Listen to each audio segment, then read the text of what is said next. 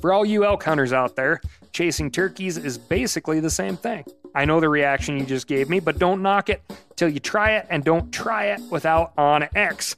The Hunt app will not only help you find new areas on public ground, but I use it to find out landowner info to get permission on private ground that I see birds on as well. OnX Hunt has a special offer for you. Use code CAL to receive 20% off your membership at onxmaps.com slash hunt and find more birds this spring.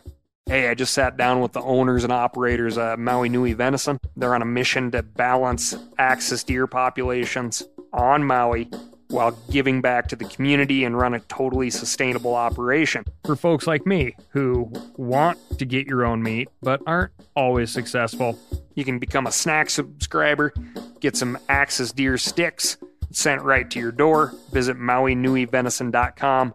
That's M A U I N U I venison.com and use promo code CAL for 20% off your first order. Outdoor adventure won't wait for engine problems. Things like hard starts, rough performance, and lost fuel economy are often caused by fuel gum and varnish buildup. Seafoam can help your engine run better and last longer. Simply pour a can in your gas tank. Hunters and anglers rely on Seafoam to keep their engines running the way it should the entire season.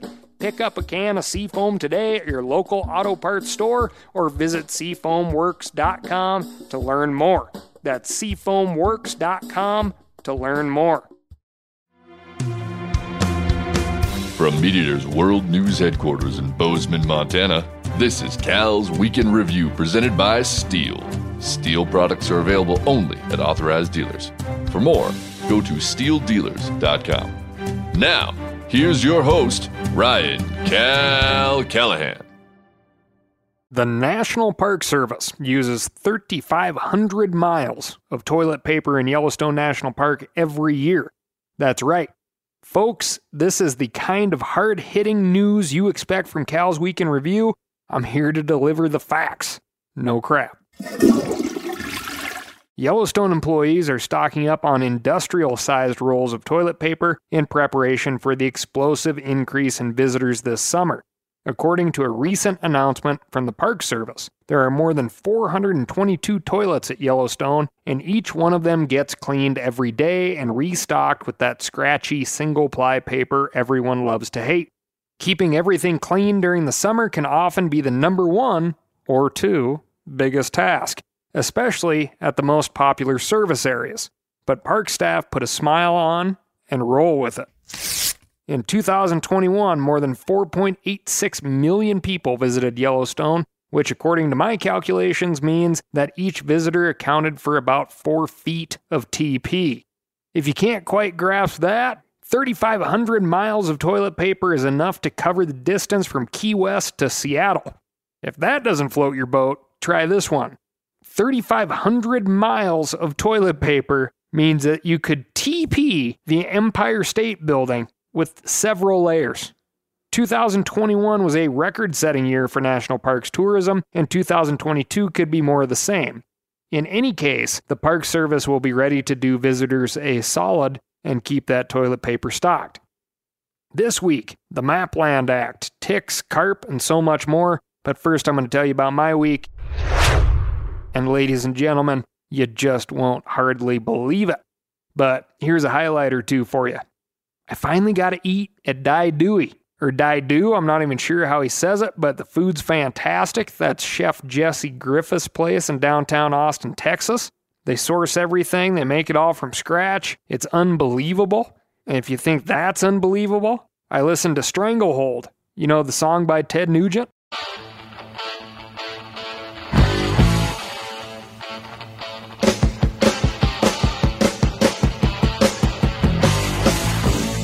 Yeah, that one, and he was playing it. If you spent a lot of time in the high school weight room hoping to thicken up, you know, so you didn't get the snot beat out of you on the football field, then you probably know Ted Nugent's Stranglehold. Anyway, Ted Nugent played it just for me. I mean, and the folks I was with, like Phil and Corinne and Steve, and he played it in his office. And his office is probably decorated exactly how you'd think After that, we watched a scimitar horned oryx charge a truck while defending a newborn calf, put my bare feet inside fossilized dinosaur footprints, drank Sotol, which is likely the base of the first beer ever made in North America, and makes a fine liquor when distilled. We did that at the Desert Door Distillery and ate again at the food truck there called Eden West. Quail sandwiches, Nilgai burgers, the list goes on. And it is absolutely fantastic. I could fill up the whole podcast with it. We made her back downtown, watched old Joe Rogan embrace his new Austin, Texas home and his Austin, Texas crowd up on the comedy stage. Then Steven Rinella and I topped it off by entertaining the idea of setting up a table at the site of the coming soon to you Whole Foods here in Boz Angeles, Montana, and soliciting signatures for a citizens referendum that would turn Yellowstone National Park into a wilderness area. And then, of course, discuss the pros and cons of that one. Food, music, controversy, high fences, low fences, history, biology, paleontology, and anthropology, both modern and prehistoric, which is, I'm sure, is just kind of Texas to some. But it made me happy to be home, mostly because I'm super proud, joyful even, to announce the return of the Land Access Initiative. For you longtime listeners, you'll recall the Shiloh Pond project, where we, as in all of us, helped to close a much needed funding gap to preserve in perpetuity public access and public land through a listener submission Brent West of the High Peaks Alliance helped us identify the project, and all of us raised and donated $70,000 to help secure the land for American freedom. Now we're doing it all again, and here's the really amazing news we already have over $90,000 in the land access pot. So go to themeateater.com hit the Conservation tab and click on Land Access Initiative to help us identify our next spot. All we're looking to do is provide more access to hunting and fishing for America. So get on it. Listeners can submit a place that needs more access for public hunting and fishing. You'll be a hero. Moving on to the legislation desk.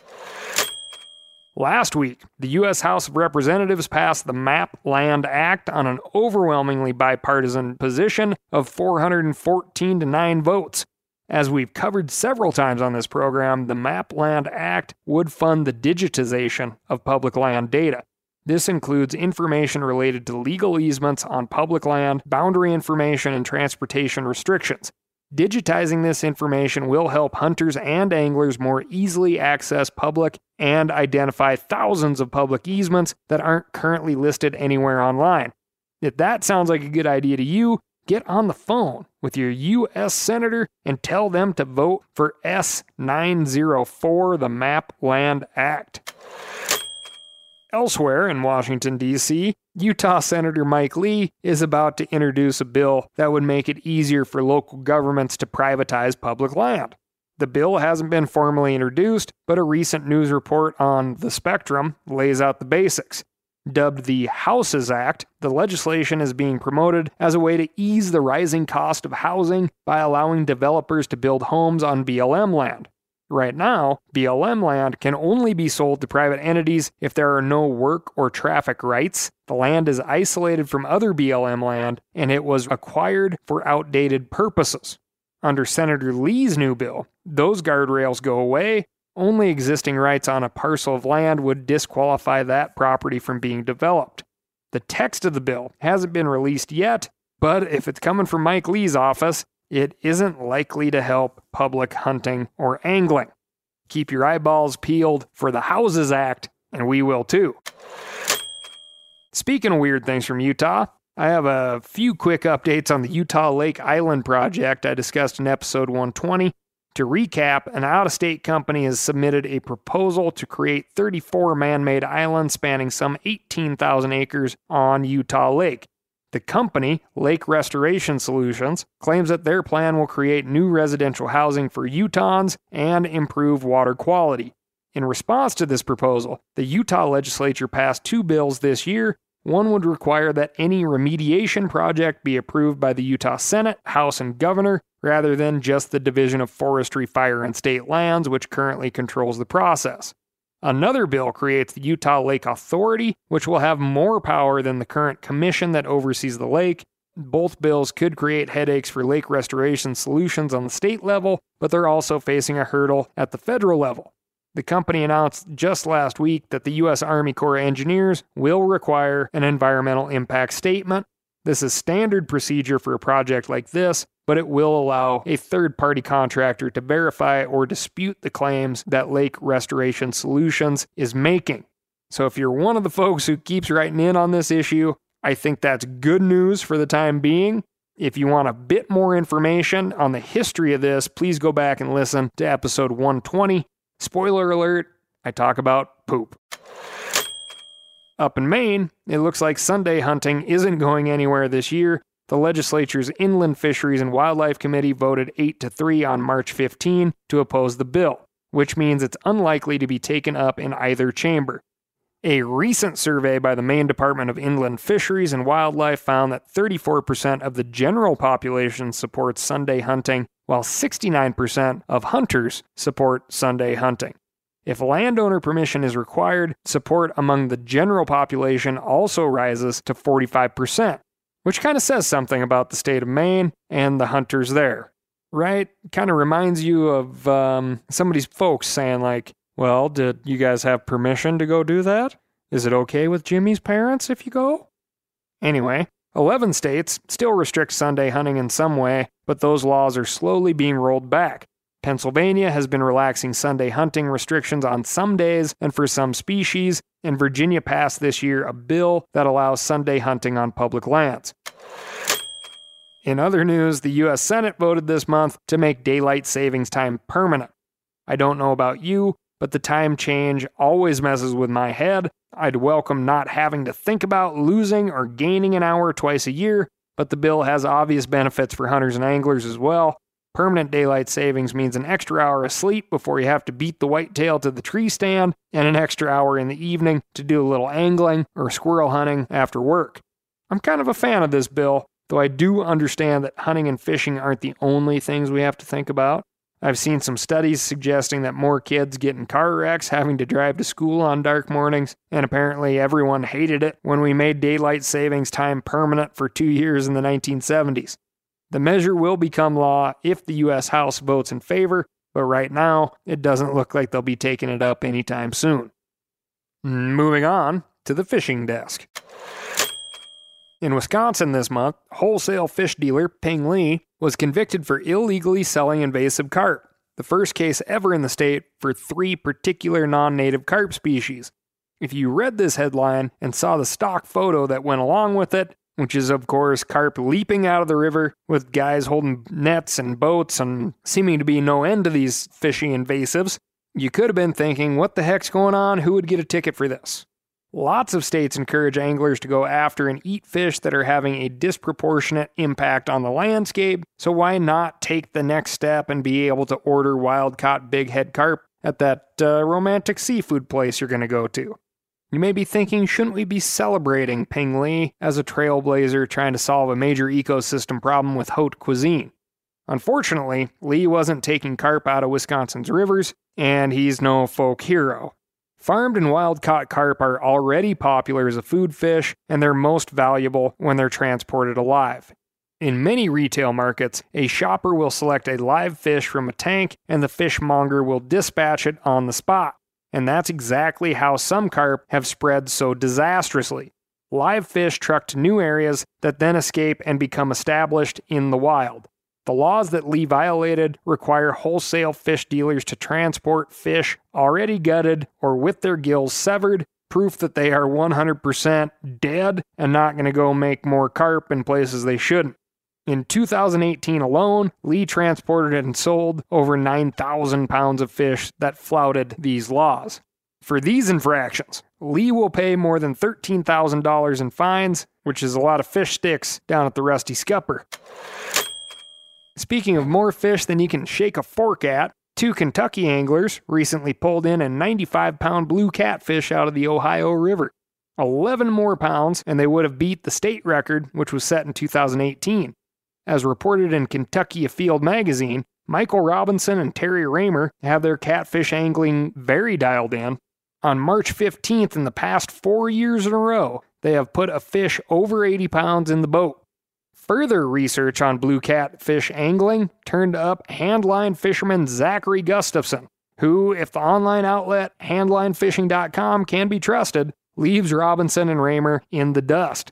Although we could not find another source verifying the feat, on June 5, 2015, Gustafson apparently pulled in a 107 pound blue catfish from the Potomac on 15 pound test and seems to have come away with all of his fingers, which is a win. If any listeners out there have more corroborating info on Zachary Gustafson, please, please write in. Over on the Fraser River up in beautiful British Columbia on March 6, fishing guide Yves Bisson and angler Dan Lawyer caught a white sturgeon estimated at 600 pounds and 11 feet long.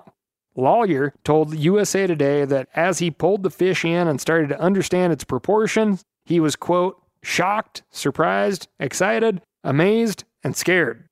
Dan, I can believe it. The Fraser is not a river you want to capsize a boat in, and that fish could do it. We know a lot about white sturgeon because a very thorough tagging program has been underway in the Fraser since 1997, and Bisson tagged this monster before releasing it. We know, for example, that sturgeon in the estuaries of the Fraser are remarkably sedentary, especially in the winter. A 2017 study found that 67% moved only 1.9 kilometers or 1.18 miles per month. I clock more than that just going back and forth to the fridge all day. The estimated world record is also out of the Fraser. Believe it or not, this fish, caught by Chad Helmer, is thought to be a possible thousand pound sturgeon. And last stop on our fish roundup is a major call to action. Don't sleep on this one the Atlantic States Marine Fisheries Commission is considering a new amendment to its striped bass management plan, and we anglers need to show up to make sure our interests are represented. For some of you, that sentence may have sounded like complete gobbledygook, so stay with me for a bit of background. Striped bass are a species as American as white tailed deer.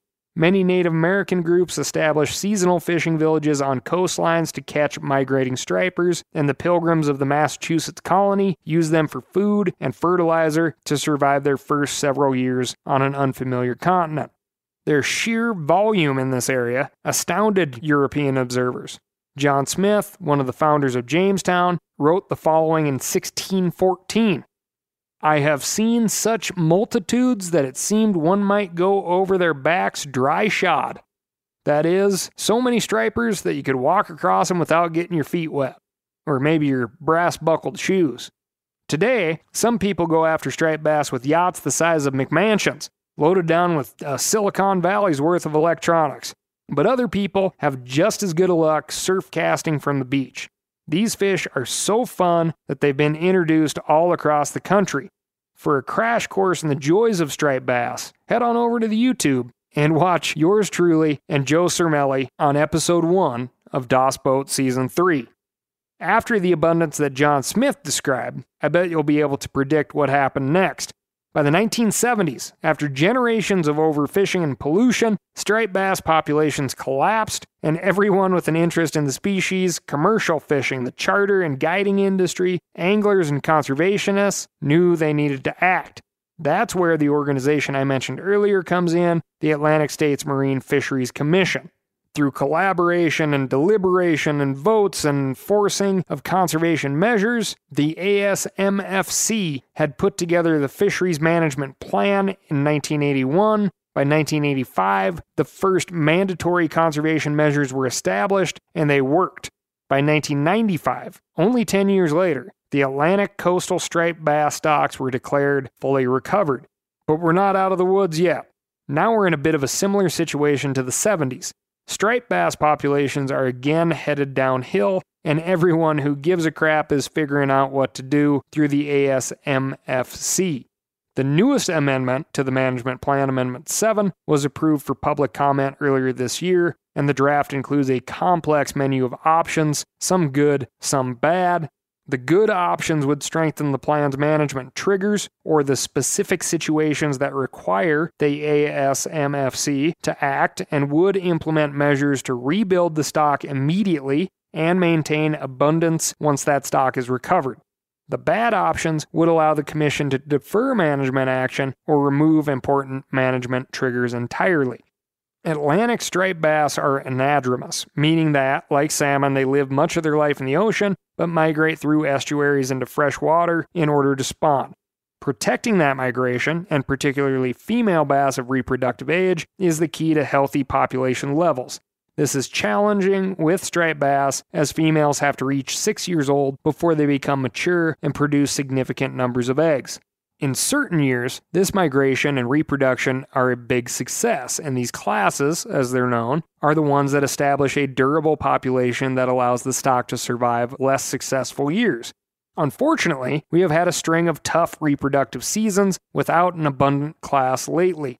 And so, protecting mature females is particularly important right now and in coming years. The most important measurement to determine whether the species is healthy or in trouble is female spawning stock biomass, or SSB. The other key metric is fishing mortality, and the Draft Amendment 7 includes options that set these indicators as triggers to action. Conservation groups, like backcountry hunters and anglers, are advocating for the quickest intervention if fishing mortality exceeds the current established threshold or if the SSB continues to decrease. These SSB numbers have been going in the wrong direction since the mid 2000s and we're due for another biomass report very soon. Amendment 7 could also determine if the ASMFC must implement a new 10 year plan to get spawning stock biomass back to a healthy level once these triggers are set off. As you can imagine, an organization this complex with this much responsibility tends to move uh, deliberately. Fancy word for slow. Under the current management plan, the board is not required to initiate a rebuilding plan when a trigger is tripped. And that inaction is exactly what happened back in 2019 when the stock assessment indicated troubling declines which is why Amendment 7 would require the board to implement a rebuilding plan within two years of any future incidents. To get mature female biomass back to where it needs to be, fishing mortality must go down, which means effective catch and release. Not all catch and release is effective. Studies have shown that 9% of stripers released alive will die, which in 2019, for instance, was about 2.59 million dead fish which is why proper handling education is part of Amendment 7. Now, this is as thin as I can make this argument. It's a very complex topic. We're skipping over a whole bunch of stuff. Like, uh, you know, how much the landscape has changed, water quality conditions, bait stocks. I urge you to go do some research and understand more head over to the news section of the BHA website and click on the article from March 23rd titled Striped Bass Conservation Amendment 7 Priorities.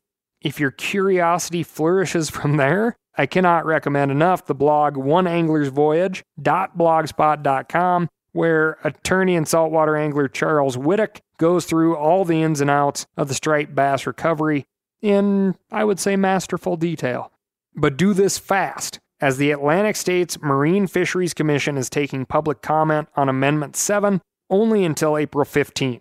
So send an email to comments, that's plural, at asmfc.org urging the Commission to recover the Atlantic striped bass and to adjust the management plan to ensure the stock stays abundant long term. Moving on to the tick desk. That's right, it's turkey season, spring has sprung, and those little bloodsuckers are coming out for you. Female ticks, kept in a laboratory in New York, survived for a record breaking 27 years. According to a paper recently published in the Journal of Medical Entomology, the ticks were deprived of food for eight of those years. And one of them managed to reproduce four years after the last male had died. In 1976, Julian Shepard, an associate professor of biological science at Binghamton University, received a group of ticks collected from a semi desert area of Kenya. He kept those ticks in a stable habitat set up in his lab and fed them on rabbits, mice, and drawn rat blood. Then, in 1984, he stopped feeding them altogether. The male ticks survived for four years without food, but three of the female ticks survived for another four years. At that point, Shepard started feeding them again, and two of them continued to survive until 2003. Even more amazingly, after Shepard started the feedings again in 1992, one of the females laid a batch of eggs. The last male had died four years earlier, meaning, and you may want to take a deep breath here, that she had stored the male tick sperm inside her over that time period, just, you know, for this type of occasion. At the time of the paper's publication, the ticks from the batch of eggs were still alive and well. 26 years after they were born, a statistic nobody wants to hear. It's horrifying. But wait, there's more. Shepard believes the longevity of these ticks is a record for any species of tick. This species, Argas brumpti, is a type of soft tick that hails from the drier areas of eastern and southern Africa. They feed on a wide variety of small to large mammals and lizards and reside in shallow caves, rocky areas, or dust bath areas used by large mammals. Unlike North American ticks, Argas brumpti is not reported to carry any disease agents. However, Shepard reports from personal experience that its bite causes substantial, painful lesions with after effects sometimes persisting for many months and even years.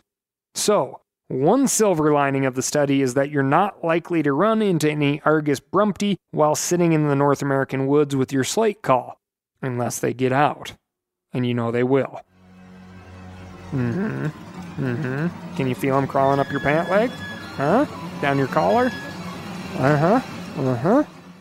Fortunately, the species of ticks here in North America cannot live nearly as long. Most ticks take three years, which is two years, 364 days too long, to complete their life cycle, and they die if they can't find a host at each life stage.